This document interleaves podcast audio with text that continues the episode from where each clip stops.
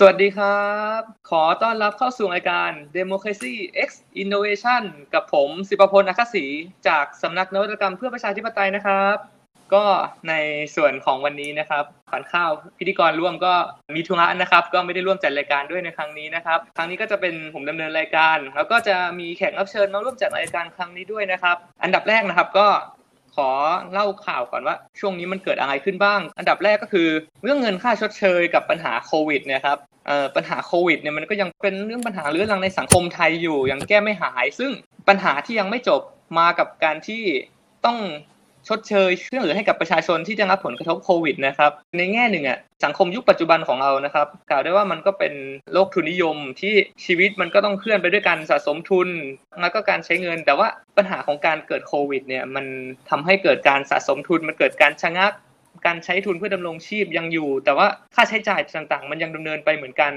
ค่ากินอยู่ค่าที่พักหนี้สิน หรือแม้กระทั่งค่าเทอมลูก ของพวกนี้มันยังมีการเก็บการต้องใช้จ่ายต่อทั้งๆที่รายได้มันค่อนข้างหายไปแล้ว ทีนี้นะครับปัญหาที่ว่านี้ไอการหยุดเชื้อเพื่อชาตินะครับแคมเปญนี้มันก็ดูง่ายและดูเป็นเรื่องที่ปกติในมุมมองของชนชั้นกลางที่มีเงินสะสม มีรายได้มั่นคงเขาก็จะยินดีที่จะหยุดพักหยุดพักผ่อนให้โลกได้พักเหมือนที่นักเขียนเขาก็เสนอมาในช่วงนี้นะครับ ซึ่ง ตรงนี้นะครับมันเป็นเรื่องง่ายของชนชั้นกลางที่จะสามารถ work from home หรือดู Netflix อะไรอยู่บ้านได้ แต่ทีเนี้ยถ้าเป็นคนชนชั้นล่างหรือกรรมชีพเนี่ยเขาไม่สามารถสะสมทุนได้ ไม่สามารถหาไรายได้เพื่อการดำรงชีพในเวลานี้ รวมถึงไม่มีโอกาสและไม่มีทุนพอจะปรับตัวเพื่อ work from home หรือทำงานอื่นที่มันสามารถไปได้กับระบบออนไลน์นะซึ่งตรงนี้มันสัมพันธ์กับข่าวหนึ่งที่เกิดในช่วงนี้แล้วกับกระทรวงการคลังก็คือมีผู้หญิงคนหนึ่งนะครับ ก็กินยาเบื่อหนูฆ่าตัวตายหน้ากระทรวงการคลัง ซึ่งตรงนี้ปัญหาหนึ่งอะ รากฐานของมันมาจากไหน ตรงที่ว่าหักยืมคำพูดแพทย์ช่วงนี้ที่ใช้มาก็คือ การกั้นหายใจแล้วให้สังคมกลับสู่สภาวะปกติ แต่ว่าคนทุกคนในสังคมตอนนี้สามารถกั้นหายใจได้เท่ากันหรือเปล่า การสะสมทุนรายได้ของคนกลุ่มเปราะบางพวกนี้มันเป็นสิ่งที่น่ากังวล เพราะว่าคนในแต่ละสังคมไม่มีความสามารถกั้นหายใจได้เท่ากัน หรือสามารถสะสมทุนในช่วงนี้ได้เท่ากัน ดังนั้นเนี่ย รัฐบาลจึงต้องคำนึงถึงให้ดีในตรงที่ว่ามาตรการเนี่ยไม่ใช่แค่ดูแลรักษาสุขภาพอย่างเดียว แต่ว่าต้องแก้ไขเศรษฐกิจให้เป็นธรรมคุ้มครองกลุ่มเปราะบางในสังคมได้เช่นกัน ซึ่งตรงนี้ครับมันจะมากับอีกเรื่องหนึ่งที่น่าสนใจก็คือ มีการเปิดเผยงานวิจัยสถิติการฆ่าตัวตายเพราะผลโควิดนะครับช่วงโควิดเนี่ยผลกระทบของมันเนี่ยสั่นคลอนการใช้ชีวิตของคนทุกคนโดยเฉพาะเนี่ยคนที่กระทบมากที่สุดก็คือคนจนที่ไม่มีหลักประกันมั่นคงในชีวิตนะครับ ซึ่งตรงนี้ครับ อาจารย์เจ็ดท่านจากต่างสถาบันเนี่ยเขาก็มาวิจัยกันในโครงการที่ชื่อว่าโครงการวิจัยคนจนเมืองที่เปลี่ยนไปในสังคมเมืองที่กำลังเปลี่ยนแปลงนะครับ ก็คืองานวิจัยยังไม่สมบูรณ์ตอนนี้ก็ออกมาคร่าวๆก่อน ซึ่งสิ่งที่น่าสนใจที่งานที่เสนออะเขาก็เสนอว่าคนจนในเมืองกว่า 90%เนี่ย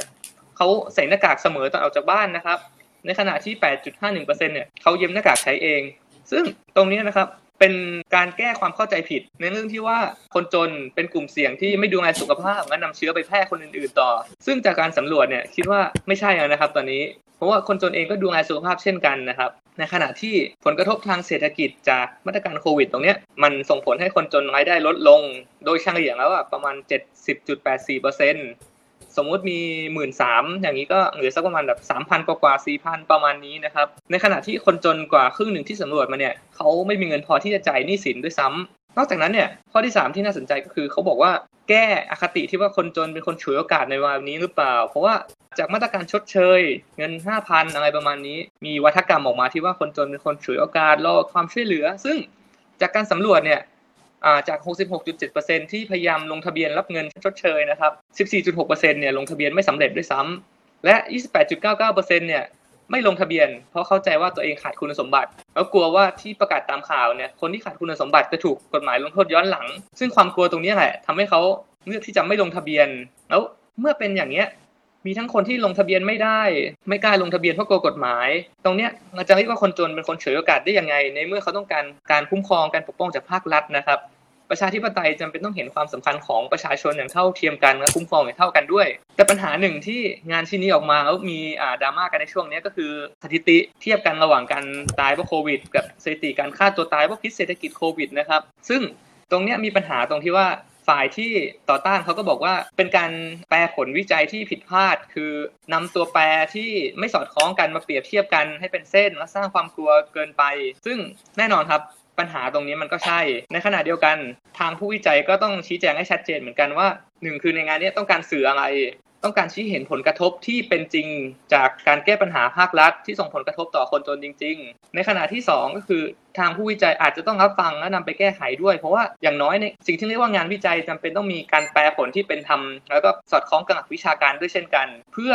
รักษาจุดยืนของการวิจัย แล้วก็เพื่อรักษามาตรฐานงานวิจัย ผู้วิจัยอาจจะต้องทำให้มันไปพร้อมกันใน 2 ด้านนี้นะครับ แล้วก็อย่างที่3นะครับที่จะมาพูดในครั้งนี้ก็คือ เรื่องข้อตกลง CPTPP นะครับ อธิบายอย่างง่ายครับ CPTPP คืออะไร โดยชื่อเต็มของมันนี่ก็คือ Comprehensive and Progressive Agreement for Trans-Pacific Partnership หรือก็คือความตกลงหุ้นส่วนทางเศรษฐกิจภาคพื้นเอเชียแปซิฟิกนะครับทางภาครัฐไทยก็มองว่าถ้าหากไทยเข้าร่วมในการค้าตรงนี้ด้วยเนี่ย จะทำให้เศรษฐกิจโตขึ้น จ้างงาน สินค้าส่งออก รวมถึงสินค้าต่างๆ ที่จะช่วยเปิดตลาดไทยได้ แต่ทีเนี้ยในทางกลับกันครับ ก็มีกลุ่มประชาชนออกมาคัดค้านกันเข้าร่วมเหมือนกัน เพราะว่าถึงจะมีผลเชิงบวกแม้ว่า มีการส่งออกมีการจ้างงาน แต่ว่าผลกระทบในทางกลับกันเนี่ยสิ่งที่คนไทยจะได้รับก็คืออะไร เกษตรกรไทยจะเผชิญกับปัญหาต้นทุนการเกษตรที่สูงขึ้น เพราะว่าในตัว CPTPP นะครับซึ่งตรงนี้มันมีว่าด้วยการคุ้มครองพืชพันธุ์นะครับ จะมีการนำเมล็ดพันธุ์ไปขึ้นลิขสิทธิ์ซึ่งลิขสิทธิ์ตรงนี้กลายเป็นว่าเฉพาะผู้ที่ลงทะเบียนเท่านั้นที่จะขายได้ นั่นแปลว่า ต้องเป็นบริษัทขนาดใหญ่เท่านั้น ต้องเป็นในทุนขนาดใหญ่ที่สามารถเอาสินค้าตัวเองไปลงทะเบียนได้แล้วในขณะเดียวกันเกษตรกรทั่วไปเนี่ยครับเขาจะทํำยังไง คือเขาจะสามารถลงทะเบียนลิขสิทธิ์ได้เหมือนกับในทุนใหญ่หรือเปล่าแน่นอนว่าไม่ครับ มันเลยกลายเป็นหาที่ว่าเกษตรกรต้องแบกรับต้นทุนที่มากขึ้น เพราะว่าในทุนเอาเมล็ดพันธุ์ต่างๆ ไปลงทะเบียนลงทะเบียนแล้วเพิ่มราคามากขึ้น ตรงเนี้ยรัฐจะชดเชยยังไง หรือจะแก้ไขได้ยังไง หากกฎหมายตรงนี้มันสามารถผ่านไปได้นะครับ ก็ เป็นกระแสการที่ถกเถียงในช่วงนี้ครับท่ามกลางสภาวะโควิด การประชุมที่ยากลำบากมากขึ้น หรือการประท้วงเองก็ยากเหมือนกัน ซึ่งในเมื่อพูดถึงเรื่องของภาครัฐ เรื่องของการดำเนินการประชุมการจัดกิจกรรมต่างๆ ในภาวะโควิด อย่างนี้นะครับ ในสัปดาห์นี้นะครับ ก็เลยจะเชิญแขกรับเชิญนะครับ มา พูดถึงเรื่องของการจัดการเลือกตั้งว่า เอถ้าเกิดว่าเรามีการจัดการเลือกตั้ง ในสภาวะที่มันเป็นโควิด อย่างนี้ครับ เราจะสามารถจัดการได้ยังไงบ้าง ก็ขอเชิญแขกรับเชิญสัปดาห์นี้อาจารย์กุลวิทย์ครับ ครับ สวัสดีครับ ครับผมประเด็นที่พูดสัปดาห์นี้เป็นยังไงบ้างครับ คือต้องบอกกันว่าเราจะมาคุยกันเรื่องว่าการเลือกตั้งนะครับ ถ้าเราติดตามข่าวเมื่อสักสองสัปดาห์ที่แล้วเนี่ยนะครับ เราจะเห็นข่าวข่าวหนึ่งดังกันทั่วโลกเลยว่า เกาหลีใต้จัดการเลือกตั้งได้ในสภาวะที่เกิดโควิดนะครับ ทั้งทั้งที่นะครับ อย่างที่เรารับทราบกันว่าเพราะการแพร่ระบาดของเชื้อไวรัสโคโรนาเนี่ยนะครับทำให้กิจกรรม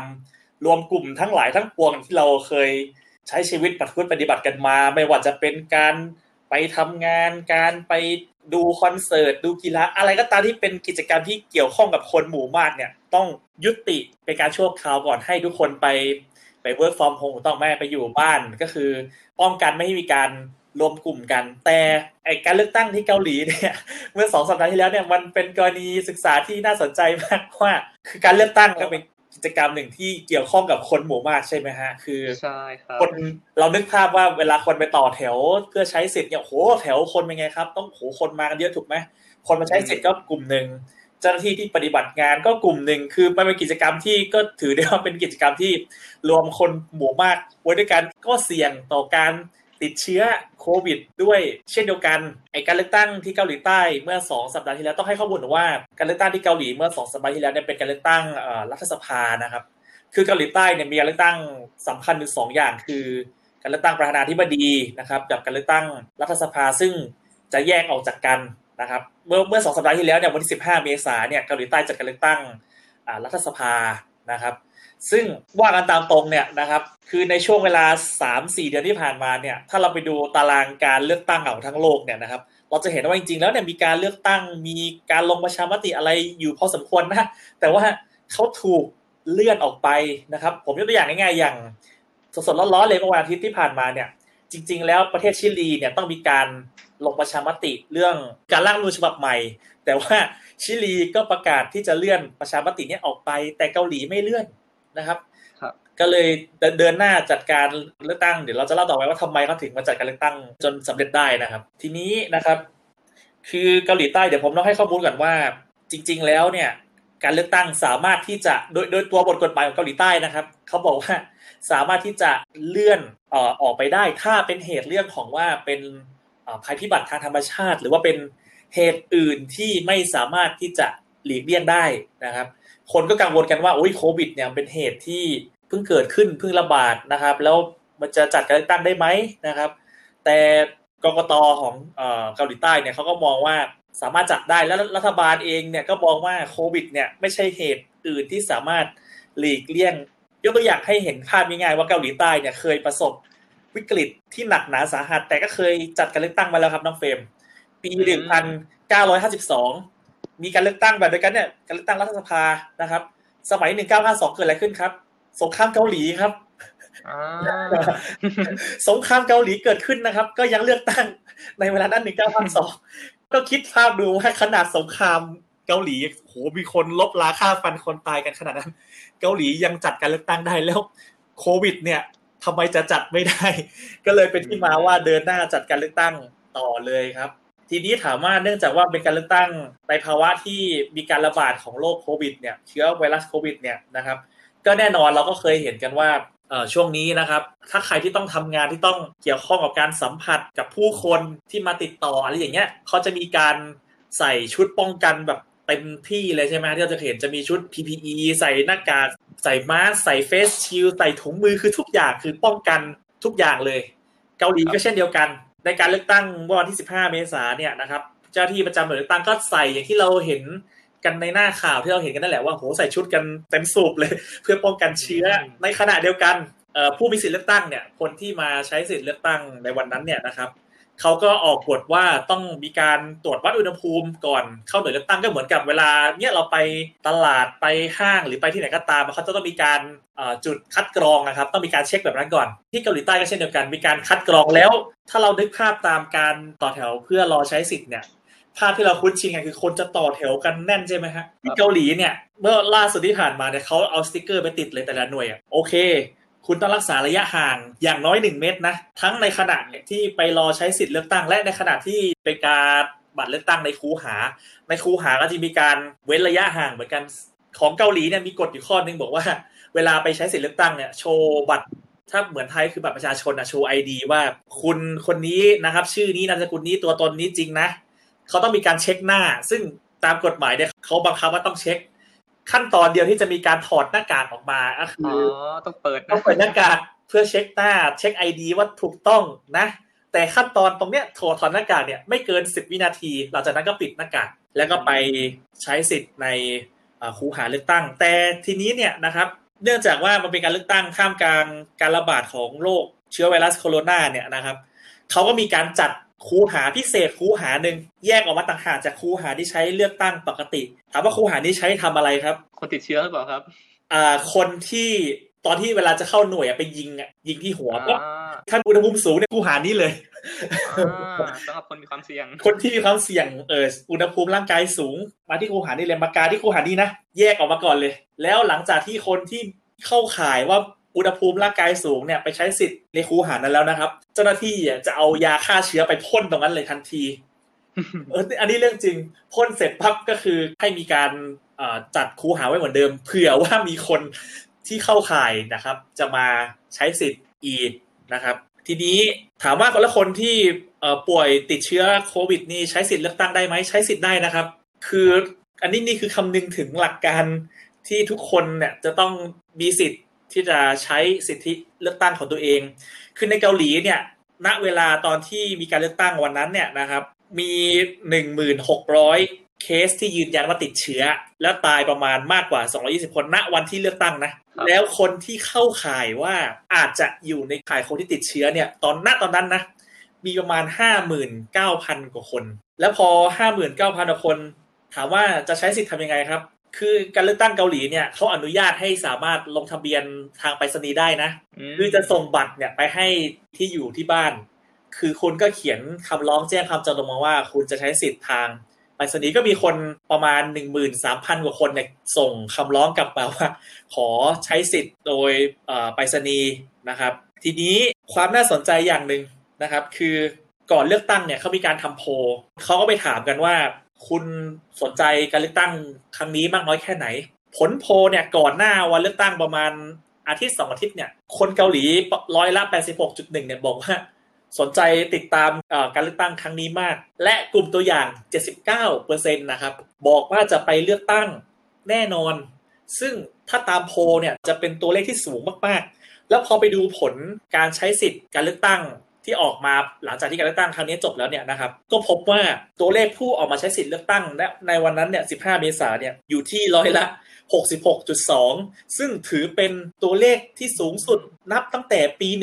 1996 นะครับทั้งทั้งที่มันเป็นการเลือกตั้งในภาวะที่ไม่ปกติมีโรคระบาดเช่นนี้ แต่คนยังออกมาใช้สิทธิ์กันอย่างสูงมาก ๆ เลย ตัวนี้ก็เป็นกรณีศึกษาที่น่าสนใจที่เกาหลีครับ อันนี้ก็มาเล่าให้ฟังกันเรื่องหรือในแง่หนึ่งครับ หรือเป็นเพราะว่าช่วงนั้นเขาอ่า work from home กันหรือเปล่าครับ แบบมีเวลาว่างอยู่บ้านเลยสามารถเอาเวลาไปใช้สิทธิ์เลือกตั้งอะไรเงี้ยครับ ก็คือปัจจัยเรื่องที่ทำให้คนออกมาใช้สิทธิ์เลือกตั้งครั้งนี้ของเกาหลีสูงนะเท่าที่มีคนวิเคราะห์ออกมาเนี่ยมันมีวันสองสาเรื่องนี่แหละนะครับ เอาเรื่องที่หนึ่งก่อนเลยเรื่องการรับมือโรคระบาดนะครับ ถ้าเราไปดูข่าวกันเนี่ย เราก็จะเห็นข่าวใช่ไหมมีคนพูดถึงใช่ไหมครับว่า ตัวแบบประเทศที่รับมือ กับโควิดได้ดีนะครับ ถ้าคุณเชื่อในตัวแบบอำนาจนิยมเนี่ยคุณก็ไปทางจีนเลยคือใช้มาตรการลิดรอนสิทธิเสรีภาพ ใช้มาตรการแข็งเล่นบีบอ่าแล้วจะเป็นการจำกัดวงของผู้ติดเชื้อได้ อันนี้คือโมเดลจีน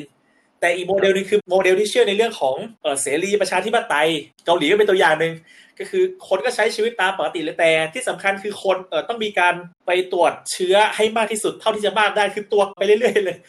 คือสถานการณ์ที่เกาหลีเนี่ยนะครับ คือถ้าเราไปดูเนี่ยเกาหลีพ้นจุดพีคของการติดเชื้อมาตั้งแต่สักช่วงปลายเดือนกุมภาแล้วพอเดือนมีนาเดือนเมษาเนี่ยถ้าเราไปดูตอนนี้เกาหลีตัวเลขจะค่อยๆลดลงลดลงเรื่อยๆ อันนี้เป็นปัจจัยหนึ่งที่คนก็มองว่าอ๋อนี่ไงรัฐบาลรับมือกับโควิดได้ดี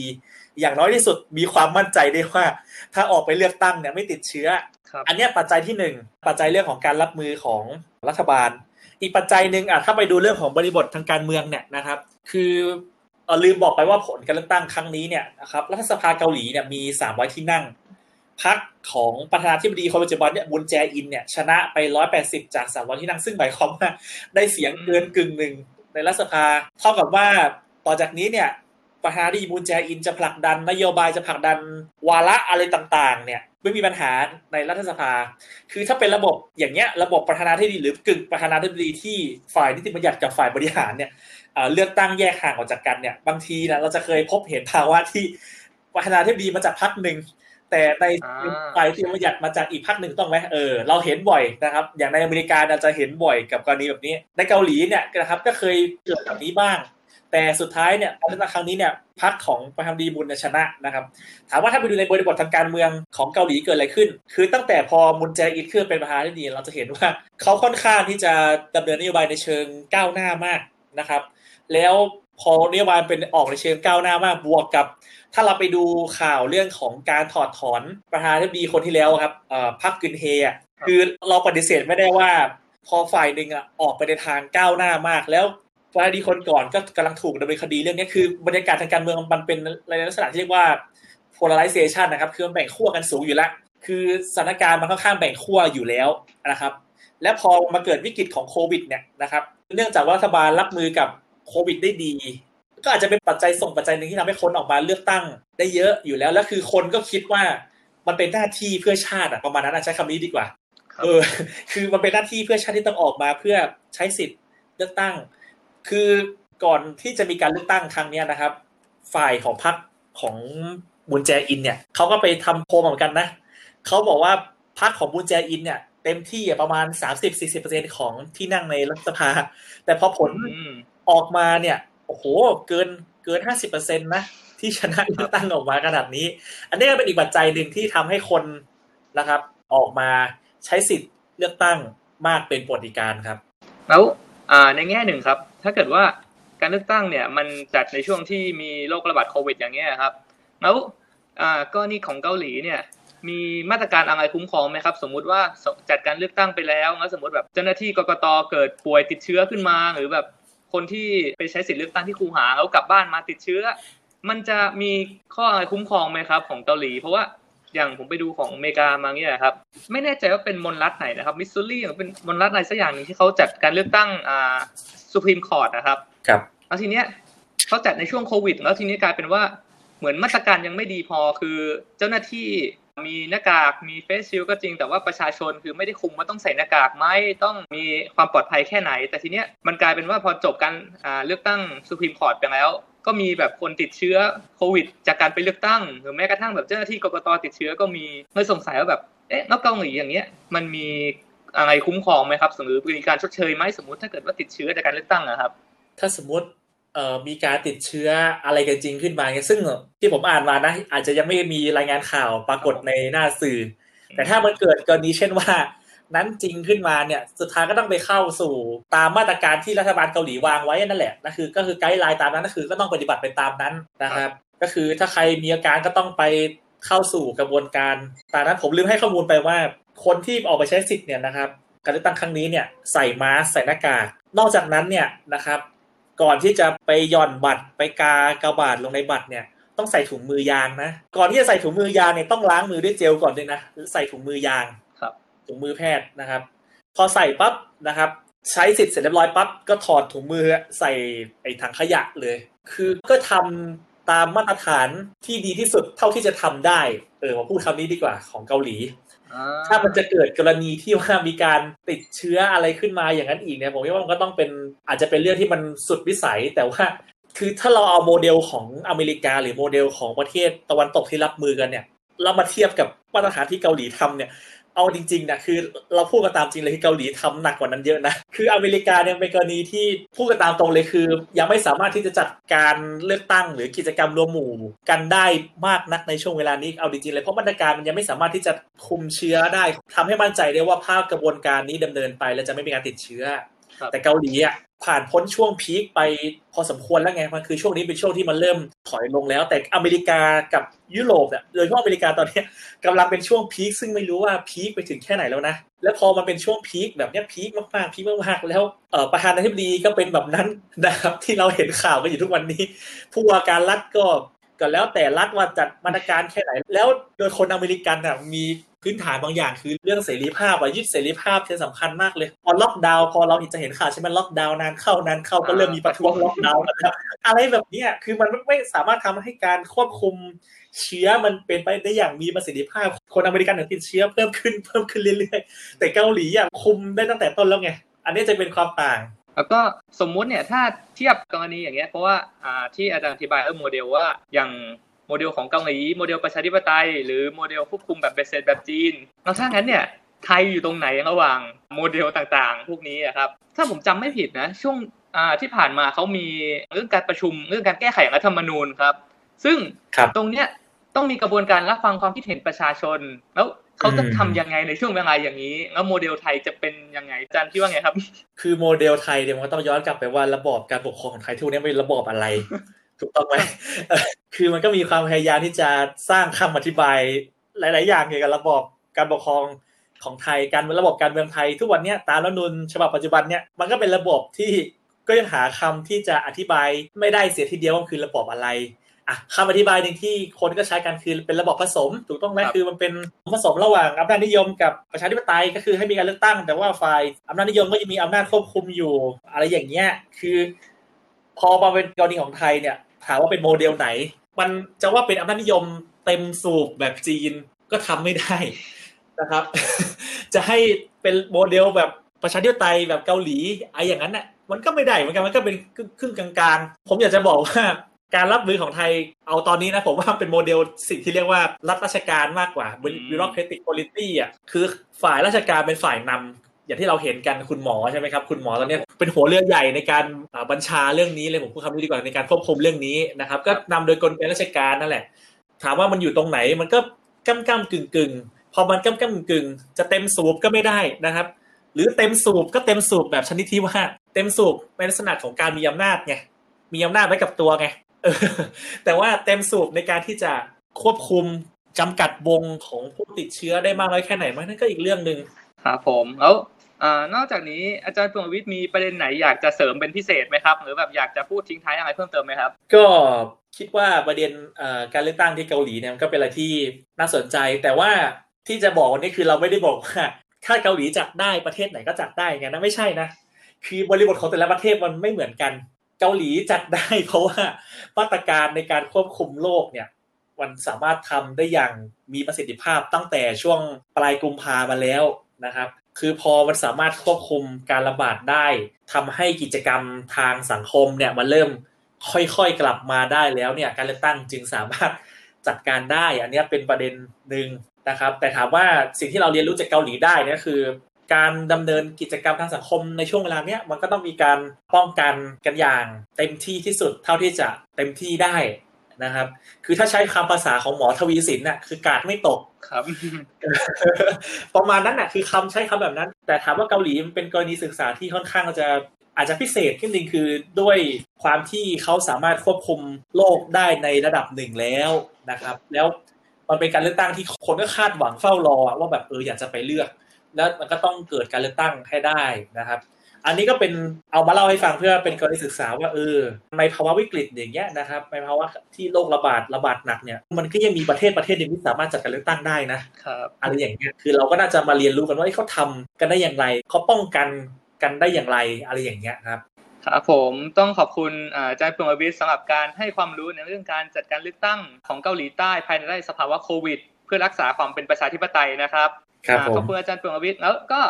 ท้ายที่สุดนี้นะครับ ขอบคุณผู้ฟังทุกท่านที่เข้ามารับฟังในรายการ Democracy X Innovation ด้วยนะครับ รายการ Democracy X Innovation สัปดาห์นี้จบลงแล้วก็ต้องขอขอบคุณทุกท่าน แล้วก็ลาไปก่อนนะครับ ดูแลสุขภาพด้วยนะครับ สวัสดีครับ สวัสดีครับ